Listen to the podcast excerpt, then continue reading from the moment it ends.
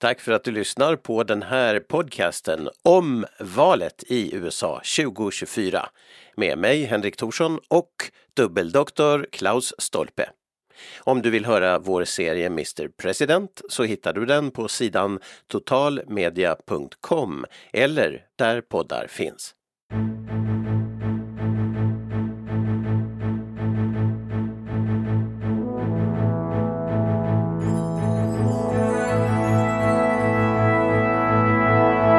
Välkomna till den här podcastserien som ska handla om ett viktigt val. Om ett år är det val i USA. Det är idag den 6 november 2023 och den 5 november 2024, ja då är det presidentval och en hoper andra val i USA. Tisdag som det ska vara. Och vi som gör den här podcasten, det är eh, Klaus Stolpe och jag Henrik Thorsson. Välkommen med Klaus! Tack, tack. Vi har gjort en serie om amerikanska presidenter som du också kan lyssna på. Där kommer det nya avsnitt hela tiden. Det finns ju ett visst antal presidenter och, och fördjupa sig i och vi har en del specialavsnitt också. Men hur kommer det sig att vi då pratar om det här? Ja, Klaus, framförallt din kunskap och vad är det du är för en egentligen? Ja, alltså jag, jag jobbar ju vid Åbo Akademi, dock inte i Åbo utan uppe i Vasa för vi har ju verksamhet på två olika orter. Mm. Eh, för den som då inte vet var man säger så är det i jämn höjd med Örnsköldsvik ungefär. Mm. Eller ganska, ganska exakt, men, men österut.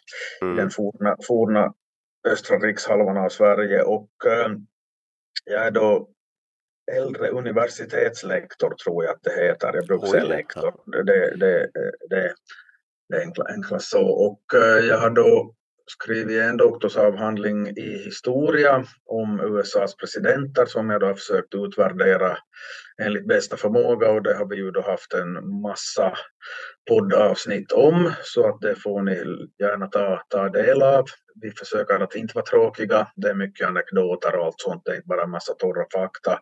Men att i grunden är ju statsvetare och eh, och det här han skrev då en doktorsavhandling för ett antal år sedan vid det här laget om olika presidentvalsmetoder, däribland förstås den amerikanska och den klarar ju inte sig så alldeles speciellt bra i jämförelse med många annan men att eh, just i och med att det nu, man finns ju ingen garanti för att man blir vald även om man skulle ha en majoritet av rösterna ut bland folket. Men det där får vi återkomma till i ett, i ett uh, separat avsnitt. Men, uh, men, nu, men, du har också skrivit nu, böcker om det här, vanliga böcker så att säga, inte bara Ja, jo, jo, i och för sig det här, förutom dina doktorsavhandlingar så jag skrev en bok om Donald Trump just, uh, just som kom ut alltså strax, strax före Kapitolium stormades så att, att det finns inte med där men att Grönbok bok Trump, Trump och hans värld.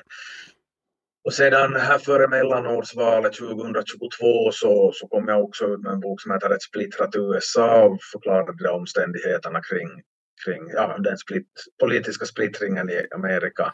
Mm. Och sen så har jag också skrivit en jag säger, populariserad version av den där doktorsavhandlingen i historia som mm. heter Den amerikanska drömmen som handlar om, om det här uh, eh, USAs presidenter men att kanske inte fullt så torrt som en doktorsavhandling lätt.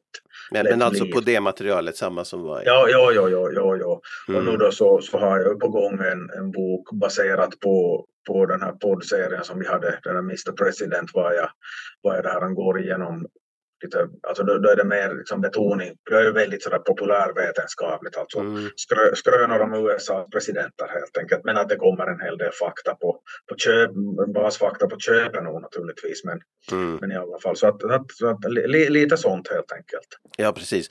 Och jag som eh, eh, också är med här, jag är doktorand vid Åbo Akademi också, de har börjat säga Åbo Akademi University nu så att man tydligare förstår. Det är så många som blandar ihop med Åbo universitet som också finns som är det finskspråkiga. Men Åbo Akademi University, det är ju ett svenskspråkigt universitet i Finland. Och någon kanske undrar just varför vi pratar svenska nu och är i Finland båda två. Men dels är jag ju från Sverige eh, och, och dels är du svensktalande, Klaus, från Finland. Ja, ja. Så, så är det. Så, så, det. så det är det och, ehm, och, och, ja, jag gör en massa olika saker och egentligen lite motrörelse mot dig. Du är två, doktor två gånger och jag tycks bara lägga upp fler och fler uppgifter men aldrig blir klar. Så att jag, jag har en, en forskning i offentlig rätt och juridik faktiskt, som är min grej. Men också varit journalist på YLE i Finland och gjort sånt här. Så att nu är det poddserier som jag gör för det mesta vad det gäller media. Lyssna gärna på vår andra serie som sagt Mr President och vi ska göra den här serien i regelbundna avsnitt och verkligen fördjupa oss i USAs val, presidentkandidaternas kamp och andra frågor i kring. Kanske blir det anekdoter också, men det blir i alla fall nyttig kunskap för den som vill följa med ett av de viktiga valen om ett år. Och idag är det 6 november eh, 2023, så när är valet? Är det en tisdag väl? Om ett ja, år? Det, ja, det är väl var det 5 november tror jag, men alltså det är ju mm. en, en, en, en, det är en tisdag, den, den första tisdagen i, i, i november, eller rättare sagt den första tisdagen som infaller mellan andra och 8 november. De har ju inte söndag som valdag som, som vi är ju vana vid. Mm, just det, så det här fjärde som jag fick för mig, det är inte, det är fjärde juli, det är fjärde, men det här med valet behöver inte vara just fjärde. Utan det... Nej, nej, nej, nej det, mm. är, det är en chans på sju så att säga, för att det, det, det är en tisdag. Men, men eh, tillbaka, Klaus, du och jag har gjort en serie med massor av avsnitt om USAs presidenter de senaste åren. Ni kan lyssna på dem också, länken finns här. Eh, men då har vi pratat om varför det blev den här tisdagen och det var någonting om bönderna och var det inte något sånt? Berätta, varför det blev den första tisdagen i november? Ja, det där är ju... Det var så att tidigare så var det mera löst så att det var inte helt stipulerat när, så att alla delstater hade ju inte val samma dag ens, men sedan mm. i något skede så blev det ju så att folk eh, ja, rörde sig lite mer över delstatsgränserna kanske. Och så tänkte man att det, det är ju risk att en delstat påverkar en annan ifall det, vi säger att det skiljer en vecka mellan två delstater och så får man nys om hur det kanske har gått och så låter man sig påverkas eller något sånt. Men att, att då i mitten av 1800-talet så, så beslöt man sig för att det skulle vara gemensam valdag. Det var väl då valet 1848 som, som det här var det här första valet då med, med gemensam valda om jag, det här tar jag nu bara ur minne ska jag väl säga. Men jag tror det var 1848 och, eh, och det här då, då var ju frågan om att när ska denna valdag infalla och, och det var ett väldigt ruralt samhälle på den tiden så det var ju opraktiskt att hålla det tidigare på året då folk kanske hade fullt upp med jordbruk eller whatever. Så att då fick det bli på, på hösten efter att skörden var avklarad. Men man kunde inte ha det för sent heller för att då kunde det ju vara risk för snöstorm uppe i, i, i norr så att mm. början av november blev liksom ganska lagom och uh, sedan det var det viktigt med, med att helga vilodagen på den tiden så att det var kanske ännu för många amerikaner men att, att det är ju så att söndag var ju då inte ett riktigt optimalt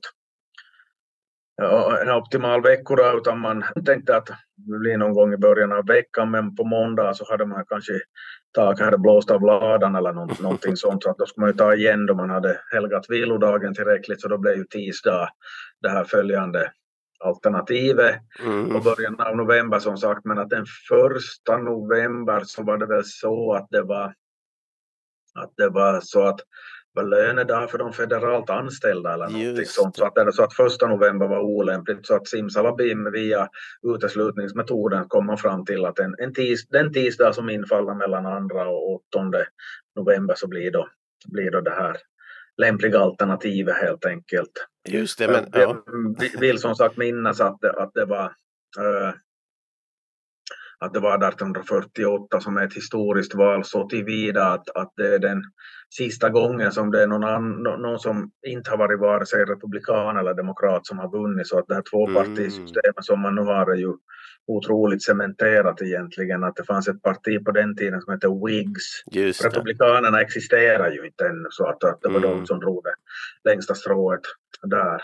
Och, och, det var vilken president bara påminner vi oss om? Zachary Taylor. Han, han, var, han var inte så länge sedan för han dog av matförgiftning. Ja, han åt ju körsbär eller vad det var. Ja, det var väl det. Och han så... var ju indiankrigare. Han var ju den här tuffingen visst. Ja, Fast precis. han dog av körsbär.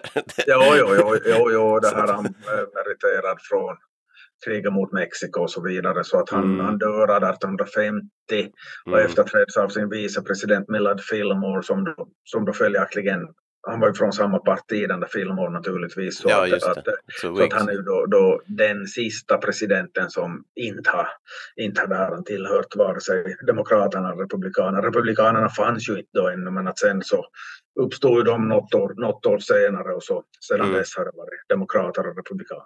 Så dessutom nytt valsystem, så, eller ny valdagsrutin då på samma Ja, dag. precis, så, så tillvida att det var, att det var då gemensamt för hela, hela landet, vilket, vilket var nytt.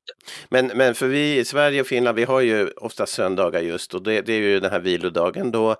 Eh, och jag känner i och för sig inte till hur våra valsystem har utvecklats för gällande de här dagarna och så där. Men det är ju också, alltså finns det någonting med det här datumet som har blivit, som du känner till, någon, någon eh, att man måste ändra på det plötsligt av något skäl? Jag menar jordbävning eller vad som helst, att vi måste flytta och så blir det inte den dagen och så blir det, det, det känner man inte till va? Det har alltid blivit sen så som det skulle eller? Ja, nej, no, nu har det ju alltid varit, till och med under andra världskriget så höll man ju, mm. höll, höll man ju val.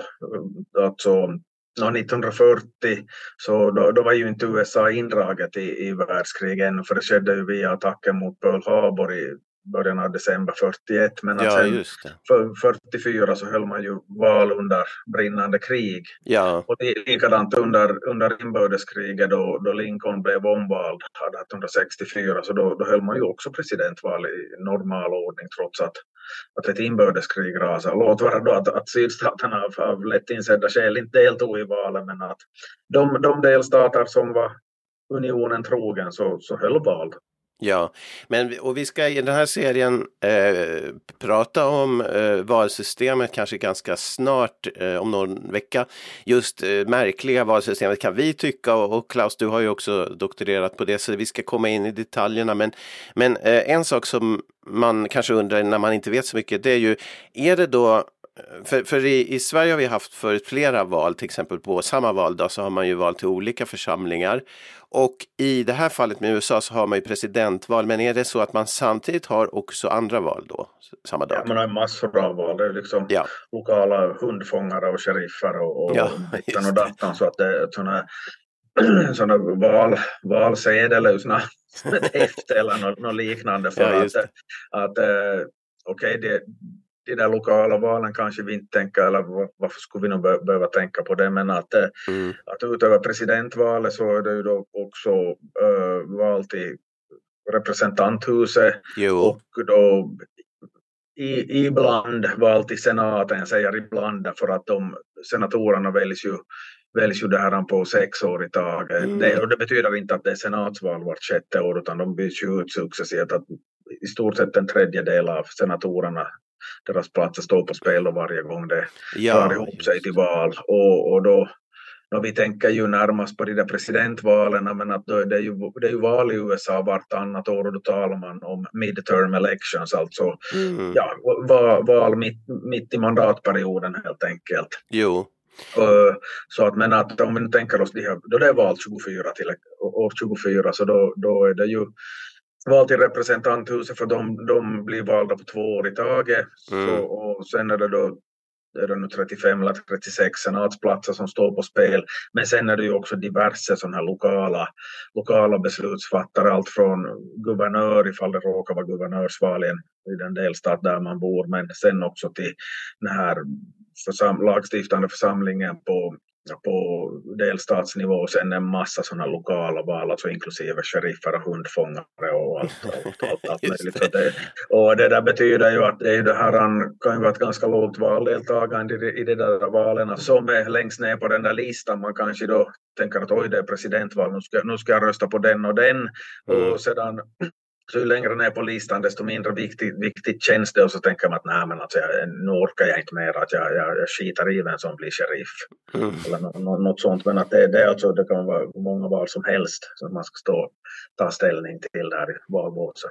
Men, men om man tittar på betydelsen av det här så, så vi får ju presidentvalet, det, det är ju så lurigt i USA, allting är ju yta ofta och det är ju så här vad kändisar och, och Hollywoodsagor och allt möjligt. Så presidenten får ju förstås väldigt mycket uppmärksamhet eh, också utifrån den aspekten att det är mediasynligheten och ja, något kändisvärde i det. Men kan man säga att det är också det av alla de här valen som sker den tisdagen som är det viktigaste demokrat för demokratin eller för landet också? Eller är, är presidenten, valet av president inte lika viktigt som valet av bondfångare, äh, hundfångare ska jag säga? det är kanske just presidentval som är valet av bondfångare. Ja, just det.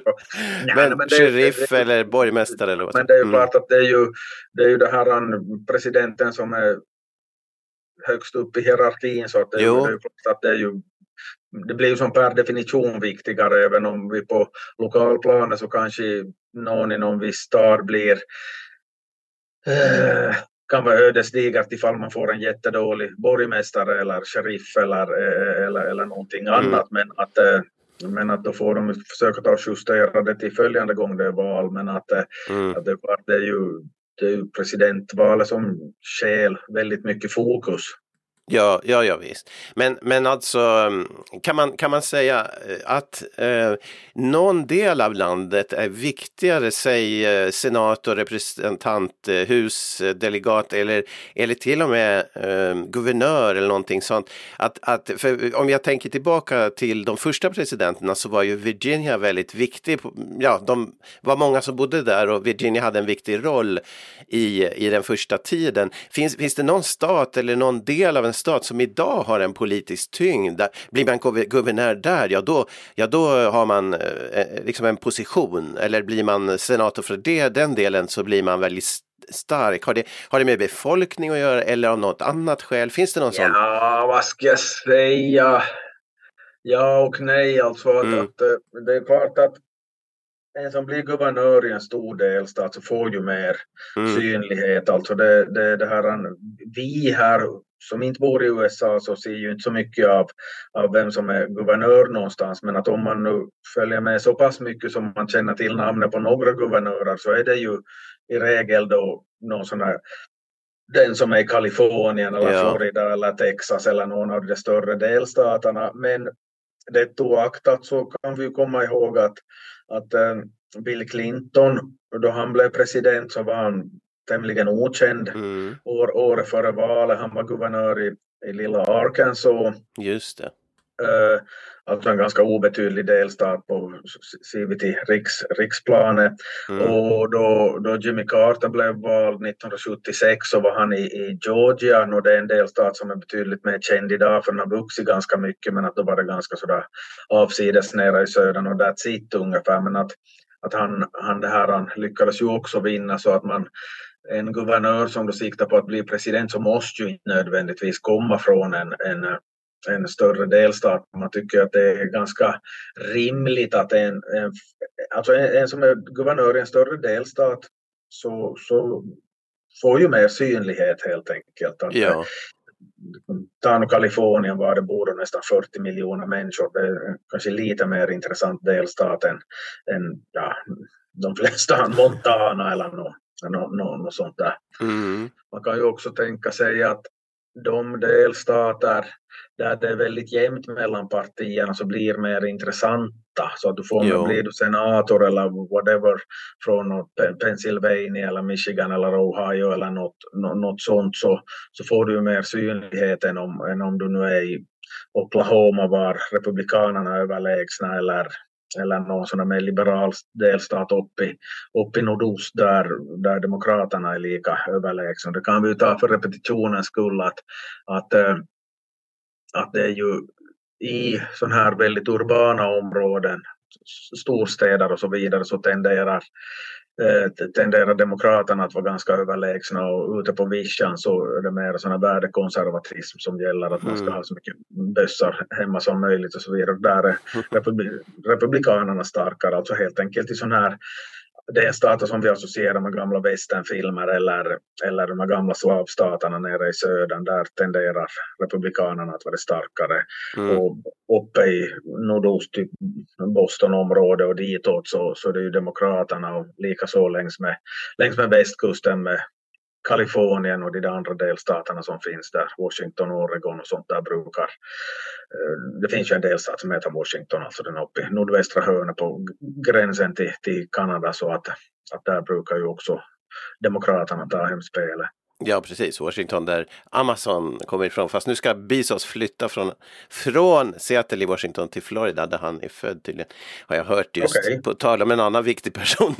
men inte president. Han, är, han, var president men inte för USA. Dock, eh, man kan undra ibland. Men i alla fall, eh, tillbaka till valen då. Vi ska ju också prata om det här med olika senatorer, eh, eh sådana som är valda till representanthuset från olika partierna, intressanta personer i en senare del.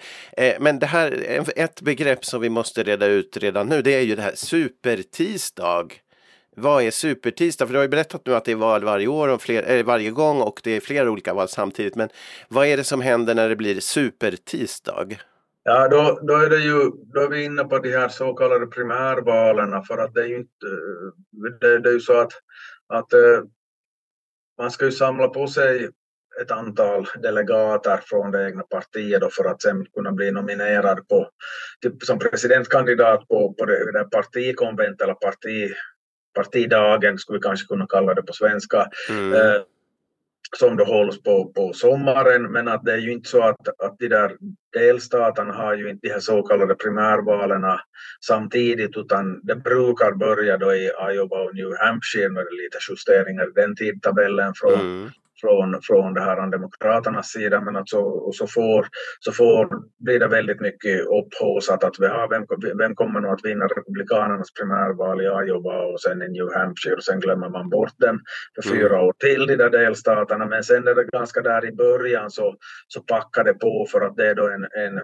en tisdag där i början av, av den där primärvalskarusellen så, så är det väldigt många delstater som har primärval samtidigt och då brukar, mm. då, efter det då så brukar de här som klarar sig dåligt så, så brukar dra sig ur så att, det, att ifall, det, ifall det är väldigt många kandidater från början så, jag menar det kan ju vara 10-20 stycken som är med men att sedan senast efter den där supertisdagen så, så de som då har klarat sig dåligt så de brukar dra sig ur, om inte annat, alltså dels så kanske de inser att jaha, folk vill inte ha mig, men att det kan ju också vara så att pengarna har tagit slut och, och mm. går det dåligt så är det svårt att få, få fler, fler det här donatorer som, sponsorer som, som ställer upp. Just så det. det. där, det där är ju, nu vet jag ju inte hur det blir i, i, i just i år för att eh, i nuläget så är ju Trump och Biden väldigt överlägsna inom sina egna partier mm. så att, att de där primärvalen kanske inte blir så, så spännande så att om vi då mm. äh, nu noterar jag här här förra veckan, att, eller bara för några dagar sedan, att, att Mike Pence hade dragit sig ur. Han, han, han, mm. han hörde ju till de som ville utmana Trump, alltså det vill säga Donald Trumps tidigare vicepresident, men det, det lyfte, lyfte ju aldrig och han var ju i en sån här prekär situation att, att de som gillar Trump väldigt mycket vilket påfallande många republikaner fortsättningsvis gör, så, så såg ju honom som en svikare för att han inte ställde upp och protesterade mot det där valresultatet och det skulle slås fast, alltså i samband med att kongressbyggnaden stormades där på 13 dagen 2021, mm. men att de igen då som, som inte är så förtjusta i, i Trump så associerar ju Pence med, med Trump eftersom han var då vicepresident och springpojke åt honom under fyra år utan att någonsin opponera sig. Så att han hade ju han hade ju som ingen, ingen vidare grund att stå på att, att oberoende av hur man ställde sig till Trump så hade man kanske orsak att inte tycka om just Mike Pence så att det, mm. det, det, bara, det, det, blev aldrig någonting och nu meddelade han då häromdagen att efter att ha efter många böner så hade han kommit, det är typiskt amerikanskt, eller ganska typiskt republikanskt att, att han hade ty, tydligen konverserat med några krafter ovan där då. Så, ja, just det. Men att efter, efter många böner så, så kom han fram till att det här nu var, det var inte hans, hans, hans år i år eller hans, hans, hans grej nu. Han såg en skylt. Ja. He saw a sign. Ja, precis. Om du kommer ihåg. Eh, men det var ju, vi har ju den där bra historien från 1825, 3 och 4 någon gång eh, när eh, den här, eh, han ser den där lappen som, som säger ehm, ehm, vilken president ska han välja? För det var så otroligt stökigt så de fick ja, ja. inte fram något. Och så fick den här, var det inte ordförande för representanthuset eller talmannen alltså? Nej, jag minns inte vem det var. Ja, det, men det var en lapp. Om det, men att, att, att Adams, var det inte Adams? Ja, att, att, att det, var, det var en som som, funderade, som bad, till, bad till Gud hur han skulle, hur han skulle rösta i den där presidentvalet. De skulle avge elektorsrösterna så, så var det någon som hade lämnat, lämnat fram sin röstsedel och så såg han det där namnet och det fick det så. Ja. Det, fick, det, fick, det fick duga. Ett, ett, om det nu är Adams, eller hur, så var det ju ett problematiskt val för demokratin när man tänker på, på många sätt. Det är ju väldigt ovanligt att, att ingen får en majoritet av elektorsrösterna, för det är ju alltså det som avgör.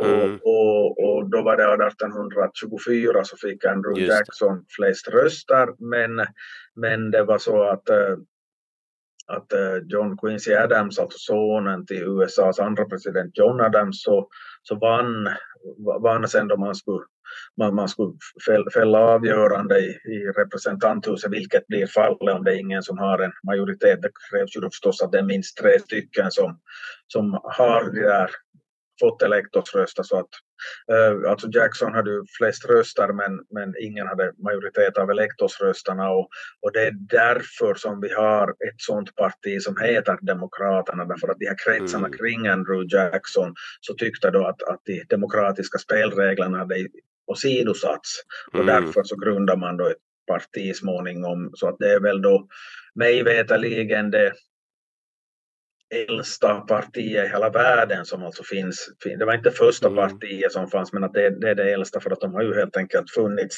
sedan dess i nästan 200 år. Mm. Och, och i och för sig det är ju det är ju ganska sannolikt att, att, eller det är svårt att tänka sig att något parti skulle vara speciellt mycket äldre än Demokraterna därför att det var ju inte på så många andra ställen på jordklotet som man hade den här, det här systemet med att man, med att man helt enkelt ordnar ordnar val i termer av att man frågar av folket vad de tycker helt enkelt. Mm. Ja, intressant och, och, och, det är ju, vi, vi återkommer till de här partierna och deras historia också i senare avsnitt. Men vi, vi har ju våran serie Mr President om alla presidenter. Där kan du också höra om de här berättelserna som Klaus nu återger för oss här. Men eh, Klaus, vi har ett år på oss här och vi ska diskutera valet från alla de eh, tänkbara håll och eh, som sagt vi går, går igenom valsystemet kanske det närmaste då. Men vad händer nu om man tittar ett år framåt? Vad är de viktiga sakerna som kommer att hända? Det är märval, det är olika kampanjer och folk faller ifrån och folk kommer till. Och det, eh, beskriv lite översiktligt nu vad vi har framför oss det här året.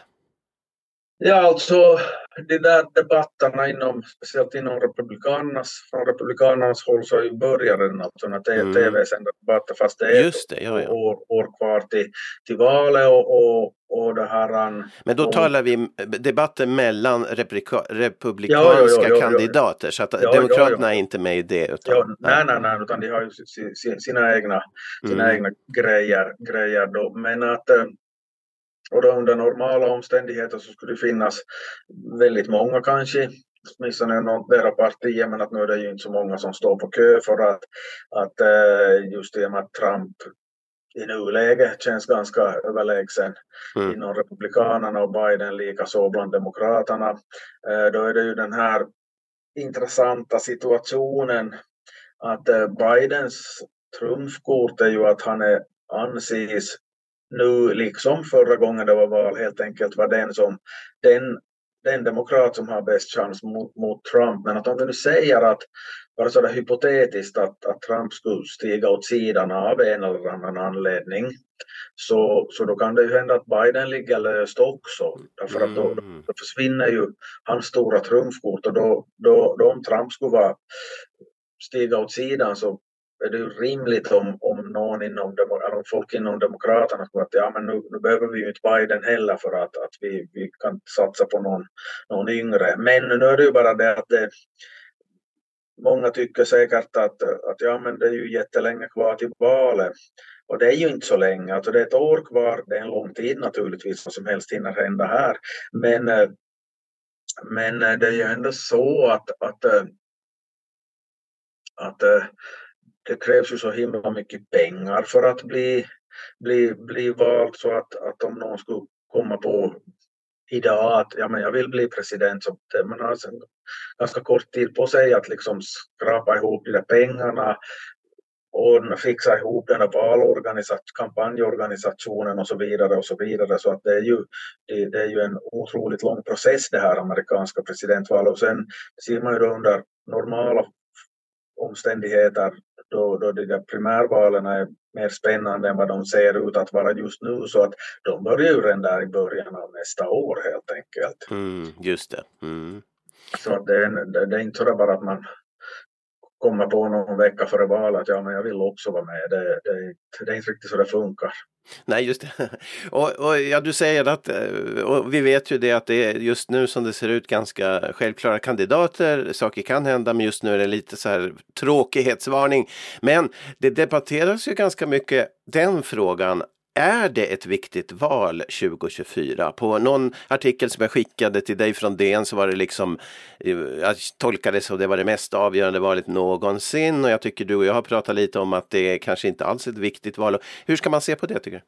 Ja, alltså, det är ju klart att ett, ett, ett val i USA, ett presidentval i USA är ju alltid mm. jätteviktigt därför att det handlar ju om ändå en, en en verklig stormakt eller supermakt och, och den, den, som sitter på presidentposten i USA så kan ju nog styra, styra världens öden ganska, ganska långt. Alltså, liksom, på vilket sätt tar man, tar man ställning i en, i en internationell konflikt? Ska man bara ska man strunta i den eller, så, eller far man dit med full, full kraft? Nu har vi ju då, där Ukraina har hållit på länge och väl redan och sen har det blossat upp som allihopa vet i Mellanöstern där Gaza med omnejd så att, eh, att hur ställer sig USA eh, till, till de här konflikterna framöver och, och jag menar där, där redan så är det väl stor skillnad då, om det blir Biden eller Trump som vinner eller någon, någon, någon helt annan. Att, eh, jag menar säg nog att någon, någon att han den här nya talmannen i representanthuset som vi säkert får anledning att återkomma till, så han vill ju prioritera Israel och strunta i Ukraina till exempel. No, mm. Han är inte uppställd i presidentvalet men att han är ju en, han är ju liksom Trumps man helt enkelt. Och det, mm. Han kallar sig för MAGA Mike, alltså Make America Great Again Mike. Uh, för mm. att han liksom går ju hand i hand med Trump så tillvida att, att ja, ja, det avspeglar ju lite hur, hur det kan gå sen ifall ifall Trump vinner. Jag menar, jag kan föreställa mig att utan att ha kollat, men jag kan väl tänka mig att ukrainarna vill att Biden ska vinna och israelerna att, att, att Trump ska vinna. Mm, intressanta saker. Och frågan är ju Klaus, avslutningsvis, vad säger du idag den 6 november 2023? Biden eller Trump?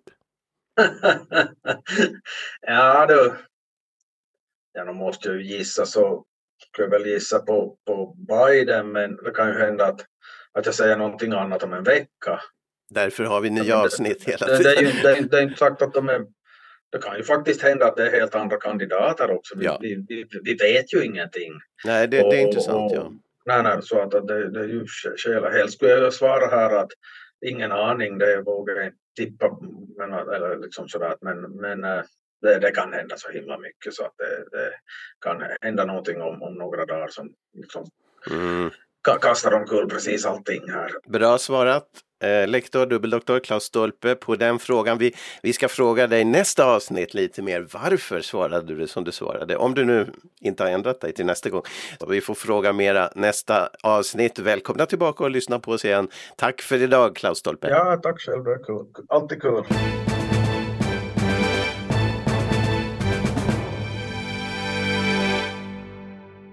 Tack för att du lyssnade på Om valet i USA, en podcast om valet 2024. Du hittar fler samtalsserier på totalmedia.com och vår serie Mr President även på Apple Podcasts och på andra ställen där poddar finns.